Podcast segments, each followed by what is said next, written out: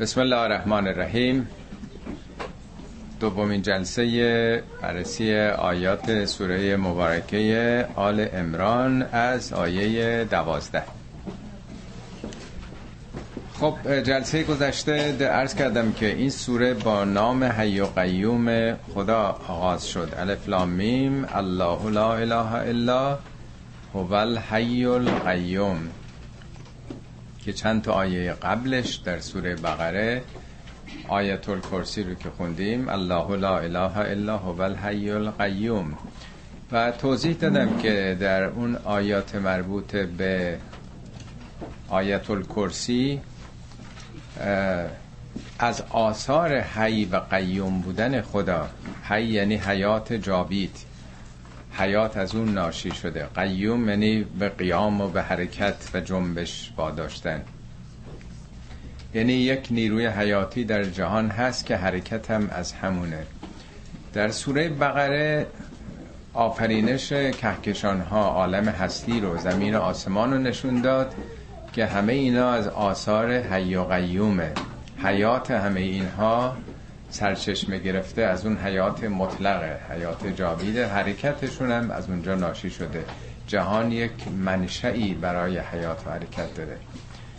در این سوره از آغاز آثار دیگه حی و قیوم رو نشون داد. یعنی همون خدایی که حیات و حرکت فیزیکی جهان از اونه انسان رو هم که آفریده حیات جوامع. اینجا دیگه حیات معنویه. حیات انسانی حیاتی که خداوند از وجود خودش در انسان مایه گذاشته. یه نفخت و فیه من روحی از روح خودم در انسان در استعداد و ذات انسان قرار دادم. پس ما علاوه بر حیات جسمیمون یک حیات معنوی هم باید داشته باشه و برای تقویت اون حیات و حرکت معنوی که همون اعمال صالحه خداوند رسولانی رو فرستاده و کتابهایی رو فرستاده. و در این صورت که آل امرانه یکی از آثار حیات بخش خدا و حرکت آفرین خدا در جوامع بشری رو این سلسله انبیاء آل امران از مادر مریم مریم عیسی یحیی زکریا و غیره که یک سلسله بسیار پربرکت و حیات و حرکت آفرینی در تاریخ بشر بودند. خب به دنبال او از بحث معرفی قرآن آغاز کرد که قرآن دو بخشه بخش اصلیش که مادر کتابه اصل و اساسه عنوانش محکماته. یعنی خیلی روشنه همه می‌فهمن. ولی از اونجا که این کتاب راجع به یه آینده نامشخصی آینده ماورای فیزیک ماورای طبیعه سخن میگه. که ما آشنا نیستیم. و الفباش هم هنوز نمی‌دونیم. طبیعتا به زبان تشبیه به زبان تمثیل سخن میگه. از اونچه که مربوط به جهان آینده است که هزاران یا میلیون ها سال بعد هیچ کسی نمی‌دونه جز خدا. بنابراین بخشی از قرآن به ضروره به زبان تشبیه. میگه قرآن دو بخش داره محکمات و متشابهات. میگه اونایی که راسخ در علمن رسوخ کردن ریشه دار علمشون سطحی نیست درک می‌کنن که ما یه چیزایی رو نمی‌فهمیم و در بس قبول می‌کنند یعنی به این نتیجه رسیدند که این حقایق از جانب خداست. گرچه ما نمی‌تونیم همه سخنان رو بفهمیم در تیررس درک و دانش ما نیست. ولی میگه اونا که در دلشون مرزه دنبال فتنه میگردن. سوء استفاده می‌کنن از آیات تشبیهی از متشابهات قرآن برای فتنه جویی برای تعویل. که توضیح دادم. من فقط اینو به عنوان مقدمه عرض کردم. اونا چه کسانی هستن؟ کسانی که این حقایق رو قبول اصلا ندارن انکار می‌کنن. دو تا آیه که قبلا خوندیم توضیح داد میگه که ان الذين كفروا لن تغني عنهم اموالهم ولا اولادهم من الله شيئا اینا متکی به اموالشون به ثروتشون و به قدرتشون هستن و فکر می‌کنن نیازی به خدا ندارن. تکیهگاهشون و پشتیبانشون در زندگی ثروت و قدرته. میگه اینا دوزخ و اینا فراهم می‌کنن. اینا با اعمالشون جهنمی می‌کنن زمین رو. و آیه بعدش اشاره کرد که اینا که نوبرشون نیوردن که دعب آل فرعون و الذین من قبلهم. اینا هم همون شیوه ها و همون متد و روش فرعون ها رو دارن تبعیت می‌کنن. حالا خیلی طبیعیه که پیامبر اسلام هم این پیام رو آورده. کسانی به همون صفت تفرعونشون در برابر این قرار بگیرن. فرعون بنی اسرائیل رو به بردگی گرفته بود. دوست داشت که همه عبد و عبید و فرمانبر او باشند ادعا می‌کرد انا ربکم الاعلا. من ارباب عالی شما هستم. خب این که فقط مختص زمان فرعون نبود در زمان پیامبر اسلام هم که قرآن نازل شد در برابر اون بت پرستی که همه شبه جزیره رو گرفته بود طبیعتا ثروتمندان قریش قدرتمندان در برابر این جریان قرار گرفتن. خب تا اینجا این مقدمه ای بود که خواستم اتصال مطلب رو برقرار بکنم. قل للذین کفروا ستغلبون و تحشرون الى جهنم و بئس المهاد. پیامبر به این کسانی که کفرو کفر ورزیدن نه اینکه حالا نظر اعتقادی قبول ندارن خدا یا دین رو. ما امروز می‌خونیم فکر می‌کنیم کسانی که دگراندیش هستن عقاید ما رو قبول ندارن قبول ندارن. ولی کافران این عنوان که تو قرآن اومده منظور همون بتپرستان قریش هستند و قبایل دیگه که مسلمونا رو کشتن شکنجه دادن و اینا مجبور شدن فرار بکنن از مکه. آمدن مدینه. یعنی آواره شدن. از همه چیزشون دور شدن. زن و بچه هاشون که نمی‌تونستن بیارن خودشونم ثروتشون که یعنی خون زندگیشون رو گذاشتن اونا اکثرشون مصادره شده. کفر به این معناست که ضد حقیقت و سرکوب کسانی که یه باور تازه‌ای می‌خوان انتخاب کنن. نمیپذیرفتن کسانی اون اعتقادات بود پرستی آبا اجدادی رو نفی بکنن. پیامبر به اونا بگو ستغلبون. شما مغلوب میشید. میگن هر کی با حق در افته ور افته دیگه نیست. این راهی نیست که به جایی برسید. در دفاع از بت پرستی نمی‌تونید مقابله بکنید. و تحشرون الی جهنم و بئس المسیر به سوی دوزخ محشور میشید. این الا یعنی این حرکتی که دارید در پیش می‌گیرید به اون سوه جمع شدن و اتحادتون در مسیر باطل سرکوب حق پرستان هست. و بئس المهاد. مهاد هم به گهواره بچه ها میگن در مهد دیگه نیست گهواره تا گور دانش بجوی عربیش میشه مهد دیگه. یعنی البته منظور میشه گهواره نیست. گهواره رو آماده می‌کنن برای بچه ها در واقع. کره زمین هم در قرآن میگه مهد شماست. علم نجعل الارض مهادن. یعنی زمین آرام شده برای زندگی انسان ها متلاطم نیست. همه حرکاتش همه به صلاح شرایط فیزیکیش آماده شده. میگه اینا بد خونه ای برای خودشون دارن آماده می‌کنن. بد گهواره ای بد بسترگاهی برای خودشون دارن فراهم می‌کنن. آیه بعدی اشاره می‌کنه به اولین درگیری این دو جناح. پس پیامی از جانب خدا آمده قرآنی نازل شده پیامبری مبعوث شده خدای واحد رو معرفی کرده یه دی اعتقاد پیدا کردن اکثریت مطلق مردم هم پرستان در برابرشون قرار گرفتن. می‌زنن می‌کشن شکنجه میدن. اینا رو پیامبر دو بار فرستاده به حبشه که جانشون نجات پیدا کنه. سال سیزدهم هم شبانه مکه رو ترک می‌کنن مخفیانه. خب پس دو گروه هن اینا حالا رفتن تو مدینه. هم که دست از سرشون بر نمیدارن. می‌خواستن سر به تن اینا نباشه. خب اولین برخوردشون ظاهرا در سال دوی هجریه. یعنی 13 سال که در مکه بودند به مدینه که میرن اولین برخورده. اونا با یک جمعیت اونطوری که میگن سه برابر مسلمان ها بوده حمله می‌کنن. و مسلمان ها ظاهرا میگن دو تا اسب داشتن چهار پنج تا شطور بقیه هم پای پیاده بودن. اینا چیزی نداشتن. ولی اونا نمی‌دونم چند صد تا اسب و نمی‌دونم همشون سوارکار بودن و مجهز و مسلح بودن. این آیه در واقع شرح اون ماجراست. قد کان لکم آیتون. برای شما یه آیه است. آیه یعنی نشانه یعنی علامت. فی فعتین فعه یعنی گروه. فعتین میشه دوتا تصنیه است. در اون دو گروهی که التقطا التقطا یعنی با هم تلاقی پیدا کردن. ملاقات اینم از همون ریش هست دیگه. ملاقات دو نفر به هم می‌رسن. التقطا یعنی تلاقی پیدا کردن برخورد کردن درگیر شدن. رو در روی هم قرار گرفتن. پس در برخورد در, در واقع میدان جنگی که دو گروه مقابل قرار گرفتن برای شما آیه است. اینجا اسمم نیورده که جنگ بدر چی است ولی معلومه از بقیه آیه و خصوص سال نزولش رو شرحی که دادن چون قرآن نمی‌خواد رو حال اسامی بره که اینا چند نفر بودن اونا چند نفر بودن.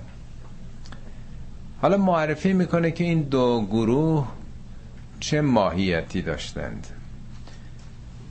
فعتون تقاتل فی سبیل الله. یک گروه نبردش در مسیر حق بود در راه خدا. در راه خدا نه برای قارت نه برای کشورگشایی. در راه خدا یعنی اینا مبلغ خداپرستی یکتایی بودند. اونا بت میپرستیدن. و اخرى کافرتون. گروه دوم کافرتون به این حالت که آمده مثل قابله. قابله کارش بچه به دنیا آوردن برای همین کافره یعنی همیشه کامل قوتوره غرق در کفره. یه معنای ثبات میده. موارد مشابهش هم مثل سابقه یا کسانی که فساد می‌کنن میگه فاحشه. مثلا اون همیشه کارشه اینا اصلا خو گرفته بودن. صفتشون انکار هر حقیقتی بود. یرانهم مثلیهم. اینا اونا رو دو برابر خودشون می‌دیدن. حالا مثل و حالا تنها دو برابر هم نیست خیلی بیش از خودشون. اینه که این دوتا زمیر به کی برمیگرده؟ یرونهم. اون هم به کی برمیگرده؟ مسلمان یا کافران؟ مثلیهم به کدوم؟ به کافرها یا مسلمان هشت احتمال هست ولی خود آیه منطقش اینطوری نشون میده. به نظر بنده اینو می‌خواد بگه. چون با دنبال کافران کافران یرونهم یعنی خودشون رو زمیر به خود برمیگرده. خودشون رو دو برابر اونا می‌دیدن حداقل. حالا شمارشش که تاریخ معرفی کردن سه برابر بودن. حالا منهای تجهیزات. مثلیهم هم زمیرش به اونا برمیگه خودشون رو خیلی قوی تر می‌دیدن. بنابراین شیر شده بودن. بنابراین احساس می‌کرده اونا رو یه لغمشون می‌کنه. اینا که کسی نیستن چیزی نیستن. با دو تا اسب و چهار پنج تا شطور در برابر این لشکر که کاری نمی‌تونه بکنه. حالا از مکه فرار کردن آمدن اینجا. حالا تا نفرات آخرم اینا رو به خاک و خون میکشونیم. الله یعید به نصرهی من یشا این واو میگن واو حالی است. در حالی که حالا که خداوند طبق مشیتش کسی رو که بخواد یعنی کسی که شایسته باشه او رو تایید می‌کنه. تایید ما به زبانی می‌گیریم. تایید زبانی. ولی تایید از یده. ید یعنی دست یعنی نیرو. یعنی خداوند نیرومند خواهد کرد. اینا روحیشون فرق می‌کنه. اینا به خاطر حقن. براشون مهم نیست. کشتن بشن گفتن ما یا پیروز میشیم یا کشته بشیم. هر دوتاش احتل حسنیینه هر دوش خوبه.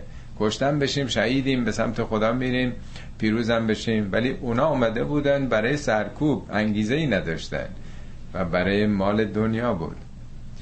ان فی ذلک لعبرتا لاول الابصار. در این موضوع در این تجربه تاریخی در این اتفاقی که افتاد لعبرتا این لامش تأکیده. بس نشانه است. حتما خیلی عبرته.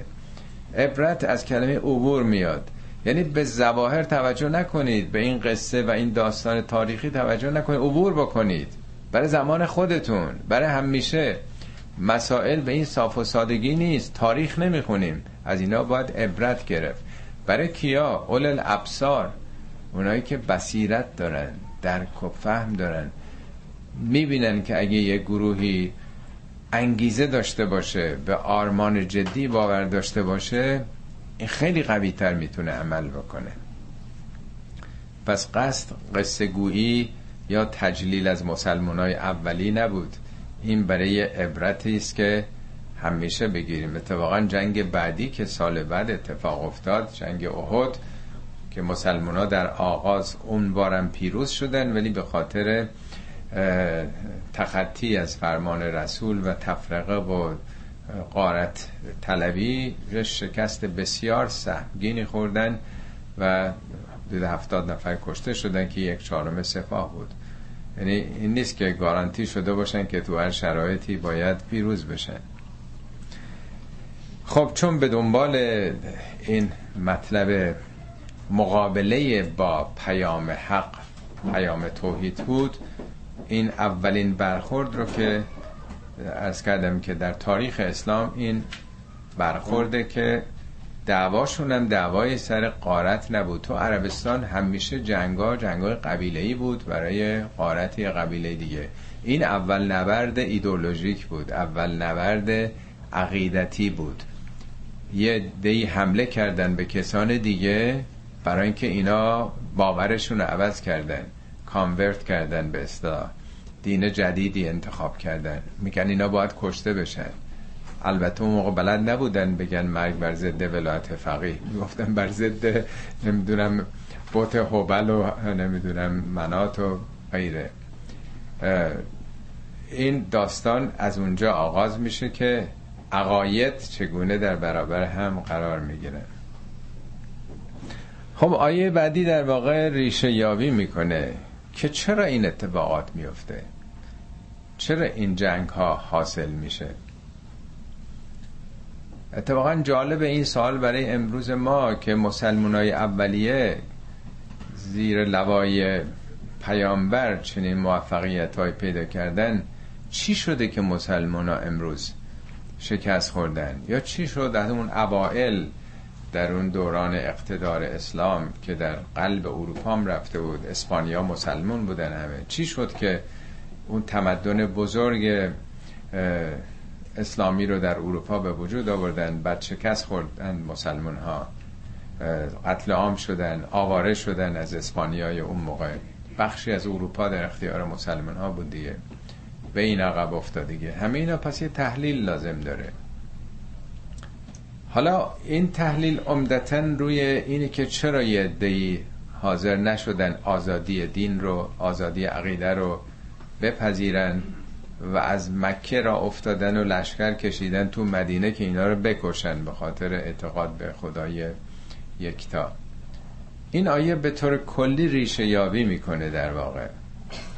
علت یابیه تحلیل غذایی است زوین للناس برای مردم زینت داده شده زیبا جلوه کرده.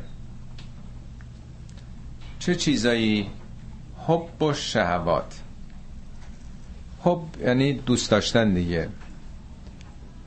شهوات و ما در فارسی عمدتا یک مثلا مورد خاصی رو جنبه های غریزی جنسی رو میگن. ولی در زبان عربی حتی دروغ هم میگه در واقع اینم هر چیزی که از حد تعادل خارج بشه میگه قیمت ها به صورت فاحشی بالا رفته.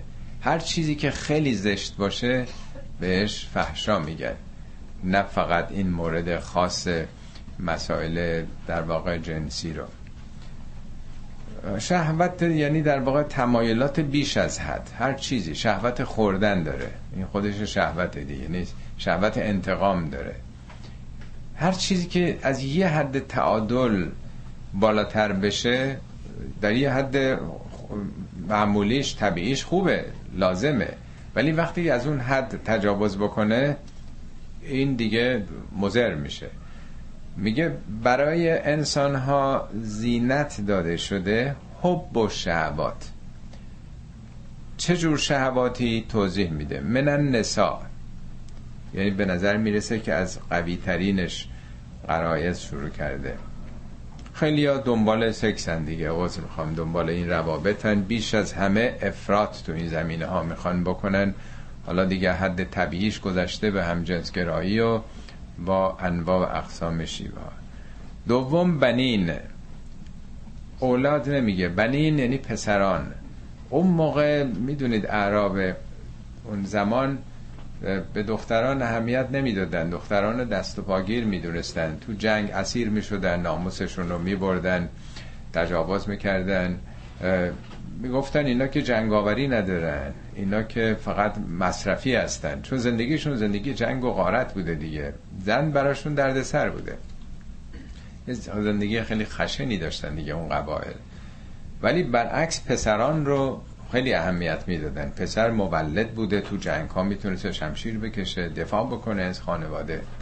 اینی که هنوز می‌بینیم در بسیاری از خانواده های سنتی بچه پسر رو خیلی اهمیت میدن. یادگار همون دوران گذشته است قدیمه که پسر اهمیت بیشتری پیدا کرده. فکر می‌کنن زیر بال مثلا پدر مادر رو پیر میشن مثلا می‌گیرن. دختر که میره مثلا شوهر می‌کنه. یه جنبه اقتصادی عمدتا داره و دفاعی در روزگاری که این سازمان های حفاظت مثل پلیس و این حرفا وجود نداشته. نماد قدرت بوده در واقع. پس یک شهوات جنسی دو قدرت سه قناتیر المقنطرت من الذهب و الفضه قنتار به پل میگن. پل چون آدم عبور میده دیگه از رودخانه آدم می‌خواد بگذره. به پولم یعنی پل و پولم هر دو شبیه همه دیگه. پولم خودش یه پل دیگه نیست. میگم پول کلید مشکل گشاست دیگه. این دلارای امریکا که دیدیم پشتش نوشته In God we trust البته باید نوشت In dollar we trust چرا اینجا نوشتن؟ خب این واقعیته که اعتماد پول فکر می‌کنن که در واقع پشتوانه است دیگه. به این خیلی باها داده میشه. ذهب به طلا میگن دیگه. فزم نقره یعنی منظور از قناتیر مقنطرم یعنی پر شده. حالا بگیم بسته های پر شده صندوق های پر شده گنجینه های پر شده حساب بانکی هایی که ارقام سفرای زیاد جلوش هستش. حالا در هر زمان بعضیا حالا اون موقع هم که پول به این معنا که نبوده طلا و نقره بیشتر رایج بوده.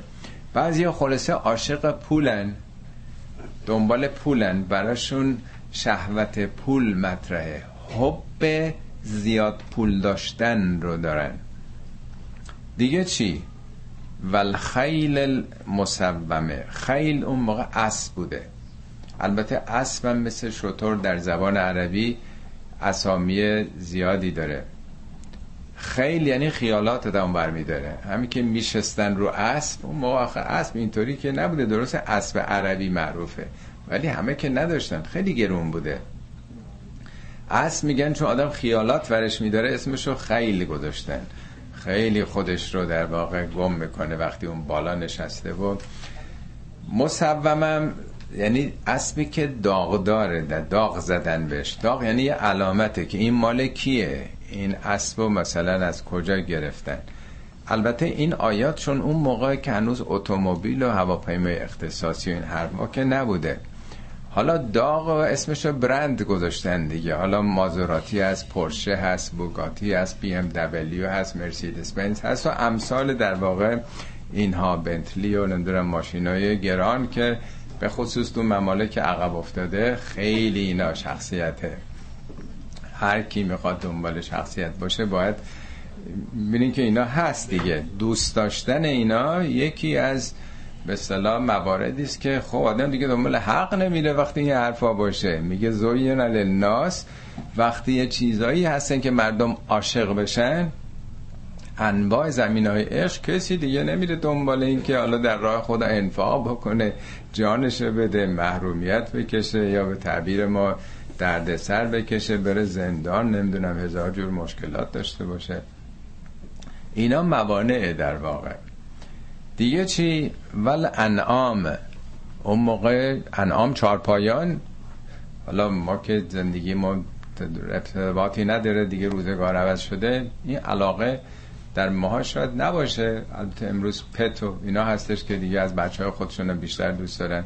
ولی اون موقع چارپایان گاو و گوسفند و نمی‌دونم چیزایی که داشتن و در قرآن هم یه آیه هست میگه ولکم جمال فیها. خیلی جماله بر شما. جمال یعنی زیبایی. هینه توریهون وقتی صبح اینا رو تو صحرا رها می‌کنید و هینه تسرهون و غروب که برمیگردن خیلی برای روستایی ها منظره زیبایی است. پس اینم یکی از جنبه است که بشر رو به خودش مشغول می‌کنه. داستان سلیمانه که خونده میگه دم غروب بود. براش یک گروه از این اسبار آوردن. انقدر دست به یال و نمی‌دونم دومش رو پاش کشید. انقدر شیفته این شده بود نمازش غروب شد. حالا اینطوری که توضیح دادن. یعنی پس یه چیزایی آدم رو قافل می‌کنه. دنیا زیباست. خیلی چیزا زوینه فعل مجهوله. یعنی زیبا جلوه کرده. و آخریش هر سه هر سنی کشت و زر کشاورزی. اونم تا کسی نباشه اهلش نمی‌فهمه. ما به نظرمون نمیاد که. ولی می‌دونین که چقدر ذوق می‌کنن یه زیادی لذت می‌برن همینی که می‌بینن. یه سانت این نهالی که کاشتن آمده بالا گل داده به میوه نشسته. اتفاقا اونایی که تو زندگی کشاورزی هستن عمرشون هم خیلی بیشتر خیلی هم آرامش بیشتر دارن. چون با طبیعت در دامن مادر طبیعت زیستن خیلی آثار مفید داره. ذالک متاع الحیات دنیا. متا یعنی بهرهمندی استفاده بهره. اینا بهره های زندگی دنیاست. خود خدا گذاشته. اگه اینا نداشته بود که همه از یک گوشه میشستیم. انگیزه نداشتیم. برای چی آدم بره دنبال ازدواج دنبال فرزنددار شدن؟ پول اگه نباشه سرمایه نباشه کاری نمیشه کرد. کشورهایی که بانک ها وام نمیدن پول نیست سرمایه نمیدن امران هم نیست آباده نیست مردم پول ندارن چطوری می‌تونن کار بزرگ بکنن؟ یا اسب مرکب هم همینطور. حالا اون موقع اسب بوده. حالا یادم چند وقت پیش صحبتی بود با یک کسی. صحبت این که مثلا حالا چرا یه دی ماشینای گرون قیمت میخرده این حرف خیلی حسابی اون زد. گفت اگه نخرن خب این ماشینا دیگه ساخته نمیشه. صنعت ماشین سازی متوقف میشه. پس اینم لازمه که یه دی بخرن این چیزای جدید و که اونام هی بسازن و هی صنعت ماشین سازی در همه رشته البته این اشکالی نداره. رشد می‌کنه بشر در صنعت. یا همینطور انعام یا کشاورزی. چقدر پیشرفت کرده این مهندسی در واقع ژنتیک؟ چه قوقایی کرده تو دنیا؟ چندین برابر تولیدات افزوده شده. الان تولید پسته یا بادوم از هر یه ایکری که تو امریکا می‌گیرن اصلا قابل مقایسه نیست با اون که تو ایران می‌گیرن به صورت سنتی. اینا همه باعث رشد میشه دیگه. خدا خواسته که ما دنبال اینها بریم. وگرنه هیچ چیز اتفاقی نمیافتاد. ولی میگه یادتون باشه اینا مال این زندگی دنیاست. ذالک متاع الحیات دنیا. زندگی دنیاست. دون یعنی پایین. والله عنده حسن المعاب شیش تا آورده هفتمیش اینه که خداست که پیش او بازگشت خوب هست. یعنی دست پر اگر بری. والله جلو اومده به جایی که بگه اند الله حسن المعاب یعنی این خداست. یعنی فقط خداست که اندهو اند نه به معنای خدا جاییه که پیش او باشه. اند یعنی در مسیر او در حساب خدا در نظام خدا. معابم یعنی بازگشتگاه فرجام. خدایا چنان کن سرانجام کار تو خوشنود باشه مرستگان همونه. آخر خط پیش اونه ها کارهای خدایی است که مهمه که اینا رو داشته باشید اشکال نداره. ولی حب و شهوات بده. شهوت هم یعنی از حد افراد. نباید اسیر اینها شد. همه اینا رو میشه داشت. همه اینا خوبه. همه اینا ضروریه. ولی اسیر اینها نباید شد. وابسته به اینها نباید شد. اینا وسائل اوج گرفتن ماست. پلتفرم صعود انسان در دنیا. یکی پیش حضرت علی از دنیا بعد میگه تو نچو بلاغ است.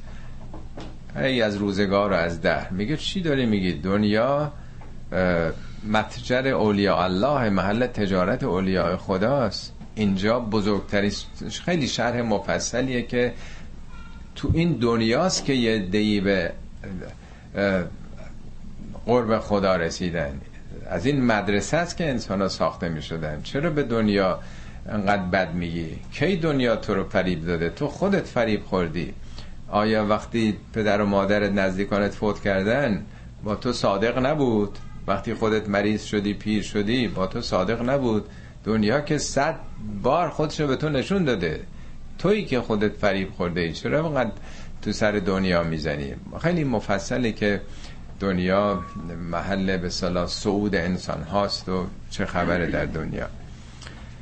خب تا اینجا این شیش عامل بزرگی که افراط در اونها باعث میشه که آدم از راه حق دور بشه توضیح داد و و بعد راه نهایی که راه خداست. قل اعنبئکم به خیر من ذالکم. پیامبر بهشون بگو می‌خوام بهتون بگم بهتر از اینا قشنگتر از اینا چیه؟ همه اینا خوبه نمیگه بدن. به خیر من ذالکم. بهتر از این. خیر یعنی اختیار شده انتخاب شده. گزیده تر از اینا چیه؟ للذین اتقوا برای کسانی که تقوا داشته باشند. پس اصل و اساس تقواست. بارها هم عرض کردم که هیچ عاملی در دین مهمتر از تقوا نیست. با تقواست که میشه ایمان آورد با تقواست که میشه احسان کرد. تقوا یعنی نیروی اراده مهار نفس. آدم دلش می‌خواد که دنبال همه این زیبایی ها بره. تا یه حد عرض کردم متعادلش خیلی هم خوبه. ولی می‌کشه آدم و خب با شعبات واقعیته. اینی که آدم خودش مهار کنه اون تقواست. همون سلف کنترله یه آرمانی باید داشته باشه تا همینجا بس از پرخوری گرفته تا همه کار دیگه. بسیار سخت همه اینا. همه اینا یک تسلطی آدم باید داشته باشه. باز فرمایشی از حضرت علیه راجع به یه نفر صحبت می‌کنن. نمی‌دونیم کیه اسمش هم نمیارن. از ویژگی های اون جانب حضرت علی انقدر از او تعریف می‌کنن یه بخشیش فقط اینه. میگه کان خارجن من سلطان بطنه. از سلطنت شکم خارج شده بود. یعنی شکم بر او سلطه ای نداشت. هیچ وقت زیاده روی نمی‌کرد. هیچ وقت یک چیزی نمیاب خودش با آب آتیش نمی‌زد که هر طوری شده بریم حتما اینو بخریم و بخوریم. زیادی هم مصرف نمی‌کرد. خیلی مفصله که چه جور بود این. از جمله این که آزاد شده بود از شکم اینا رو بهش میگن تقوا. همه دلشون می‌خواد که حب و شهوات دیگه شهوت شکم بیشتر. واقعا سخته. للذین اتقوا اونایی که می‌تونن خودشونو مهار بکنند اند ربهم جنات تجری من تحت الانهار. اینا نزد پروردگارشون بهشت هایی دارن که از زیرش نهرها جاری است. اینم خیلی تو قرآن اومده من بارها هم توضیح دادم ولی مجبورم هر بار تکرار کنم. چهل بار چهلم عدد کمال تو قرآن جنات تجری من تحت الانهار اومده. این به تناسب جغرافیا زمان و مکانه. یه بار عرض کردم که این باغ فین کاشان و اگر کاشی اینجا داشته باشیم رفته باشیم. چه نمایشی از آب سرزمین کبیری خشک. یه جا که آب در اومده هزار جور رقصوندن این آب و فواره های مختلف حوزه های مختلف یه بهشت درست کردن. آبی نیست اونجا. آب 20 متر 30 متر زیر زمین میره یا کمتر یا بیشتر. همین باغ عرض کردم تو رشت بیان یه نفر نمیره ببینه. خسته شدن از بارندگی. در مکه و اون به صلاح سرزمینم آب جاری نبوده که آب جریان پیدا کنه. باقی به اون معنا نبوده مگر در طائف و در جای دیگه. به قرآن در ظرف فرهنگ و ادبیات و کلام عربه 4400 سال پیش آمده. برای اونها اینه میفهمیدن که یه جا باغ باشه و آبم جاری باشه. آب اگه یه بارونی میامده تو سنگی باید برمی داشته این نماد سبز سرسبزی و خرمیه. نباید متوقف باشیم که بابا ما خونمون اوشن ویوست و تو جنگل زندگی می‌کنیم که خیلی هم بالاتر از اونه اینا اصطلاحات خاص قرآنی است. یه جا مثال قرآن می‌زنه آدما رو دل آدما رو به سنگ تشبیه کرده. میگه بعضیا به هیچ وجه نم پس نمیدن. بعضیا این شکاف می‌خوره این سنگ دلشون یه آبی جاری میشه. بعضیا میگه یتفجر منه الانهار. نهرها از دل منظور از نه نهر آب نیست یعنی آثار وجودیشون انقدر حیات بخشه برای بقیه. سوره هم در قرآن هست که بازم اون تشبیه به همین آب و نهر و چشمه سوره انسان. هل عطا علل نه سوره انسان میگه بله ان الابرار یشربون من کأس ابرار از جامی می نوشند. کان مزاجه ها این جام از کجا اومده؟ عینن از چشمه ای دارن برمیدارن. یشرب به ها عباد الله بندگان خدا از سرچشمه دارن می نوشن سرچشمه از کجاست؟ میگه یفجرون ها تفجیر خودشون شکافتن این رو تو دنیا. چگونه؟ یطعمون تام علا حبهی نمی‌دونم مسکینن یتیمن و اسیرا. یعنی با کارای دنیاییشون کلنگ زدن این قنات رو و این چشمه رو. حفاری کردند. حالا دارن از سرچشمه می نوشن مقربان. مقربان از سرچشمه چون اونا به وجود آورنده بودن مقربان. ابرارم جام به جام از اونا دارن می نوشن اینا به صورت تمثیل در واقع. یه چیزایی است که نمیشه به کلمات متعارف گفت. این که سرسبزن امروز البته کم و بیش گفته میشه که زندگیتون سبز باشه جنبش سبز منظور خرمیه در واقع. خالدین فیها برای ابد در اونجا خواهند بود. و ازواج متحرتون و همسران پاک ازواج منظور زن نیستن ازواج یعنی همسران چه مرد چه زن. اینجا در واقع به زیبایی و قد و بالا و اینا نمیگه که ازواجون جمیلتون مثلا متحره یعنی پاک. زوجیت هم تنها زوجیت ازدواجی نیستش. هم فکر و هم جنس رو هم زوج در قرآن مطرح کرده. یعنی با کسانی که هم سنخ اونان حالا اگر به معنای زن و مرد بگیرین همه پاکن. پاک از هرس از حسد از کینه از بدخواهی. پاک شده روح و روانن در واقع. و رزوان من الله. و اصلا مهمتر از اینا. در سه تا آیه قرآن یکی آیه همین در واقع 15 است. دو تای دیگه هم در یکی این سوره توبه است. آیه 21 و ظاهرا 37 یا 72 سوره توبه وقتی که بهشت رو بس می‌کنه میگه که خیلی بالاتر از بهشت رزوان الله به تعبیری از حضرت علی که حتما شنیدین که بارها بندم توضیح دادم که کسانی خدا را از ترس عبادت می‌کنن. این عبادت بردگانه کسانی هم به شوق بهشت اینم عبادت تجاره کسانی هم خدا رو چون شایسته است چون زلجلال و اکرامه صاحب همه زیبایی و کرامت هاست. این عبادت احراره. البته هر سه اینا لازمه چون آدما در یه لول نیستن. تو مدرسه و دانشگاه نمیشه گفت فقط به عشق علم و دانش درس بخونید هم خوف هم شوق همه اینا در واقع ضرورت جوامع هستش. اینجا نمیگه رزوان الله میگه رزوانون من الله. رضایتی رزوانی که منشأش خدایی باشه. یعنی به جای اینکه تو رضایت در مسائل شهوات جنسی باشه یا قدرت باشه یا طلا و نقره باشه یا اسب و اتومبیل و نمی‌دونم چارپاه و درخت و اینا اینا نشأت گرفته از صبر طبیعته چرا یه عشقی که از خدا مایه گرفته باشه؟ شبیه همون سخن مولویس میگه عشقهایی کس پی رنگی عشق نبود عاقبت ننگی بود عشق آن زنده گزین او باقی است. که از شراب جان فضایت ساقی است. ساقیش خود خداست. عشق آن بگزین که جمله انبیا یافتند از عشق او کار کیا تو مگو ما را بدان شه بار نیست. بابا اون شاه که بار عام نمیده ما رو که راه نمیدن. با کریمان کارها دشوار نیست. خدا کریمه. هر کسی در واقع در این مسیر وارد بشه خدا بار عام میده به او. به حال این پایان این در واقع آیم رزوانون من الله رضایتی که از خدا نشأت گرفته باشه. اصل و اساسشون عشق پاک خدایی باشه. والله بصیر بالعباد.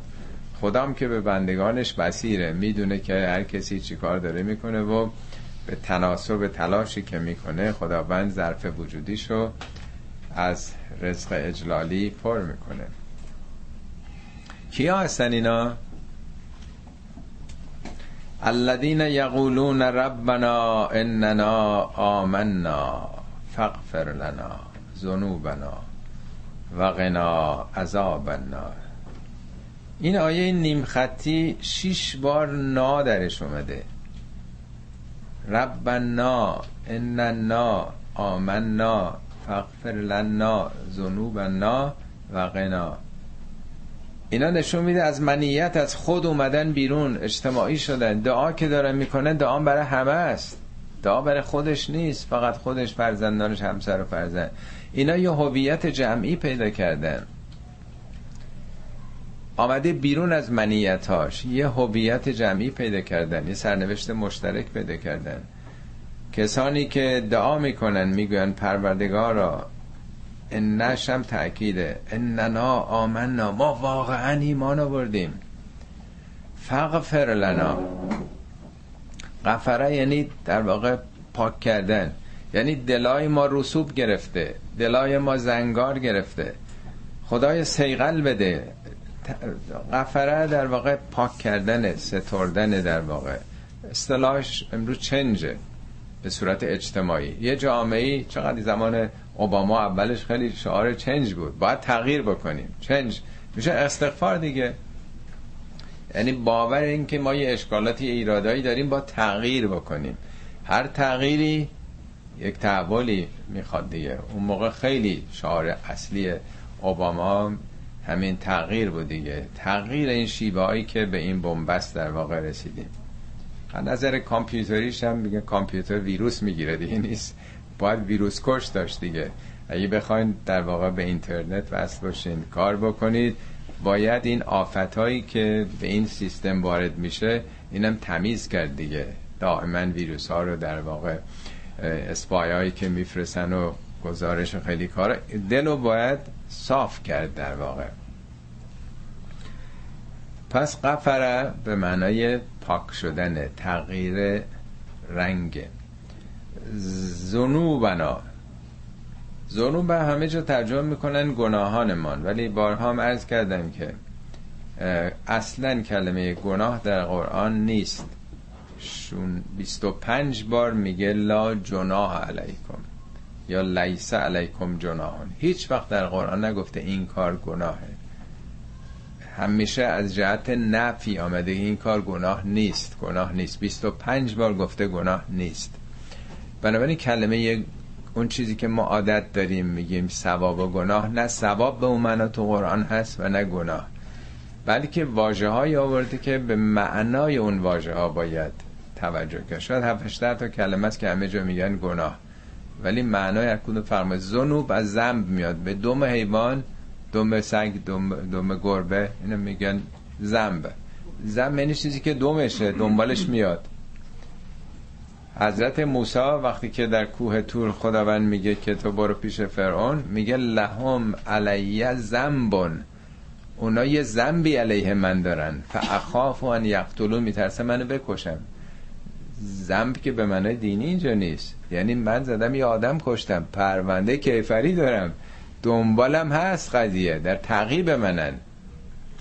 و زنب یعنی تعقیب. اون چیزی که دنبال ماست. با ما داره میاد. مثل سایه با ما هست. هر کاری بکنیم تو وجودمونه. مگر نظر تغذیه؟ بارای مثال عرض کردن. غذایی که می‌خوریم آثارش بلافاصله بین رفته. هست دیگه. باید اینا پاک بشه.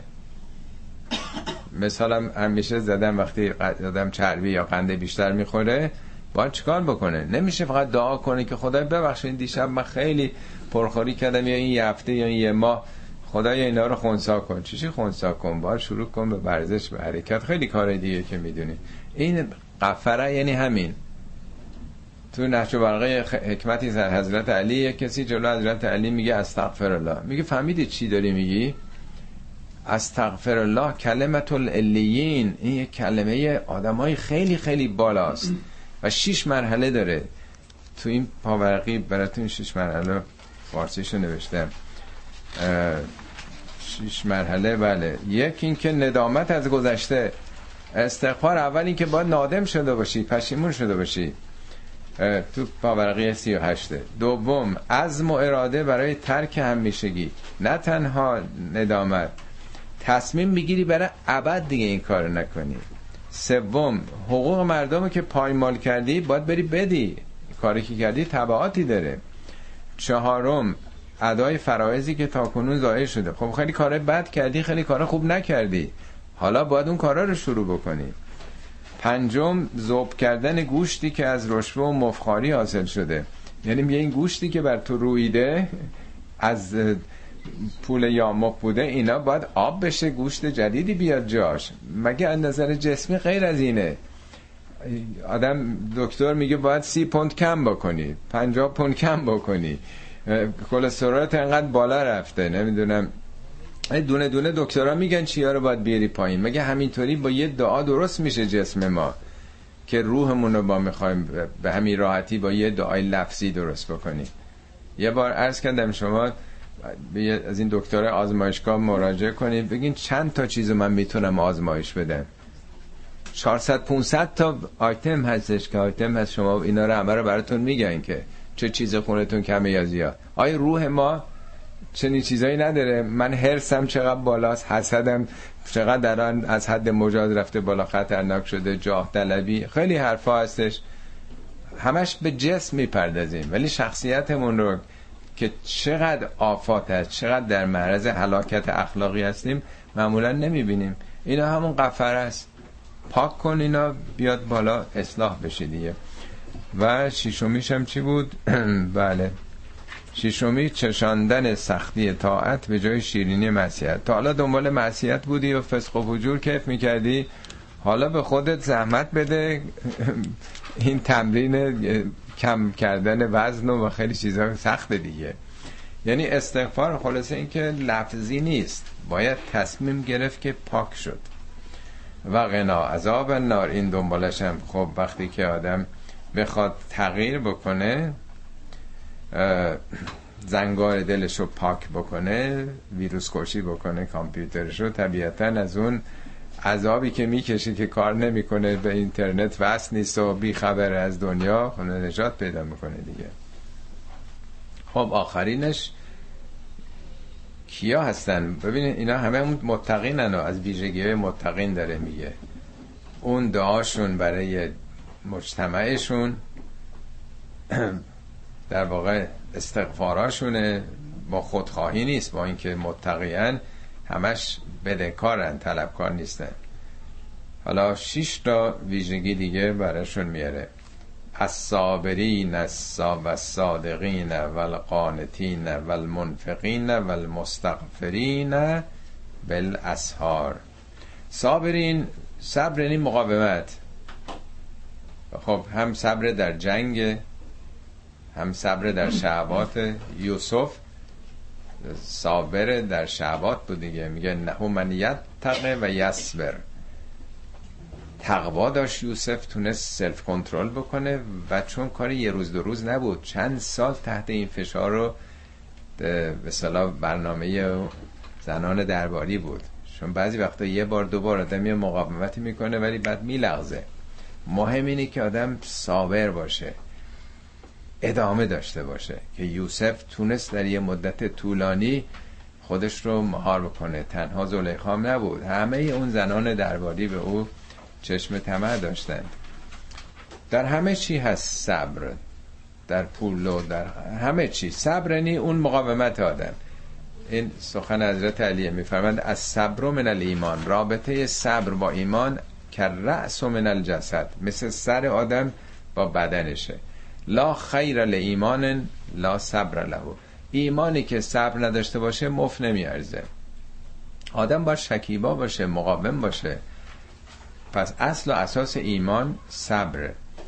با صبرم آغاز میشه که در ده ها زمینه هستش صبر. و صادقین. صادقم تنها راستگو نیست. راست پندار راست نیت راست گفتار راست کردار. همه چیش صدقه. صدقم یعنی اون چه که میگه ایمانی که ادعا کرده با عملش یکیه. درو نیست دوگانه نیست. هر جوری که ادعا کرده حرف زده میگه همونجور عمل می‌کنه. مبالغش هم صدیقه. بسیار صادق. راجب ابراهیم آمده میگه صدیق بود. یکی هم راجب مریم تو قرآن میگه. این دو تا سومی. ول قانتین قانت هم همون قنوت تو نماز. ولی منظور این قنوت نیست. قانت یعنی در واقع خضوع و خشوع و طاعتی که ادامه داشته باشه. نه یه بار دو بار. یه مارمزونی میاد و نمی‌دونم محرمی هست و یا حالی پیدا کرده یه جرقه می‌خوره موقت. یک پشتکاری یه تداوم استمراری که آدم مطیع خدا مطیع آفریدگارش باشه. و اینو طولانی بودن طولانی بودن در نماز در دعا یعنی هر چیزی که طول بکشه موقت و مقطعی نباشه بهش میگن قنوت. این چهارمیشه در واقع. اولین سخنی هم که خداوند به مریم می‌زنه میگه یا مریم مقنوتی لرب که وسجدی ورکعی که مریم قانت باش. و پنجمی منفقین همون انفاقه. و آخریش و این پنجتا تو روزه. تو روزه که مقاومت باید کرد. صادق باید بود. اطاعت خدا رو داشت در در رابطه با حق. انفاق کرد به مردم. شباشون هم بیکار نیستن. والمستغفرین بالاسحار.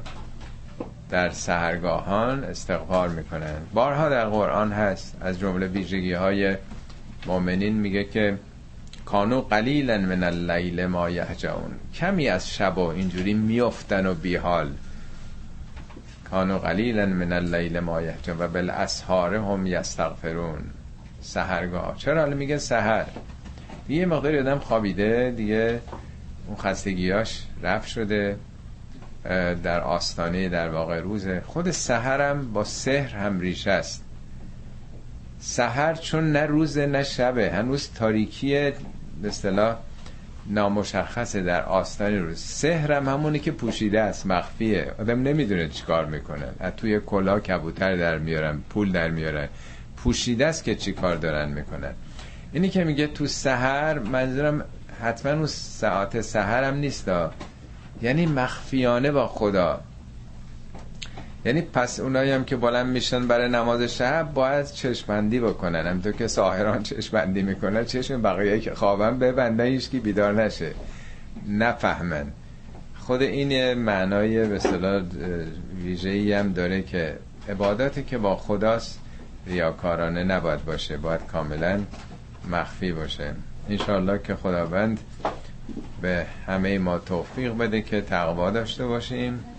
ایمانش فردی و ایمان جمعی برای همه بخوایم و هم صابر و صادق و قانت و اهل انفاق و مستغفر در اسحار باشیم. صدق الله العلی العظیم.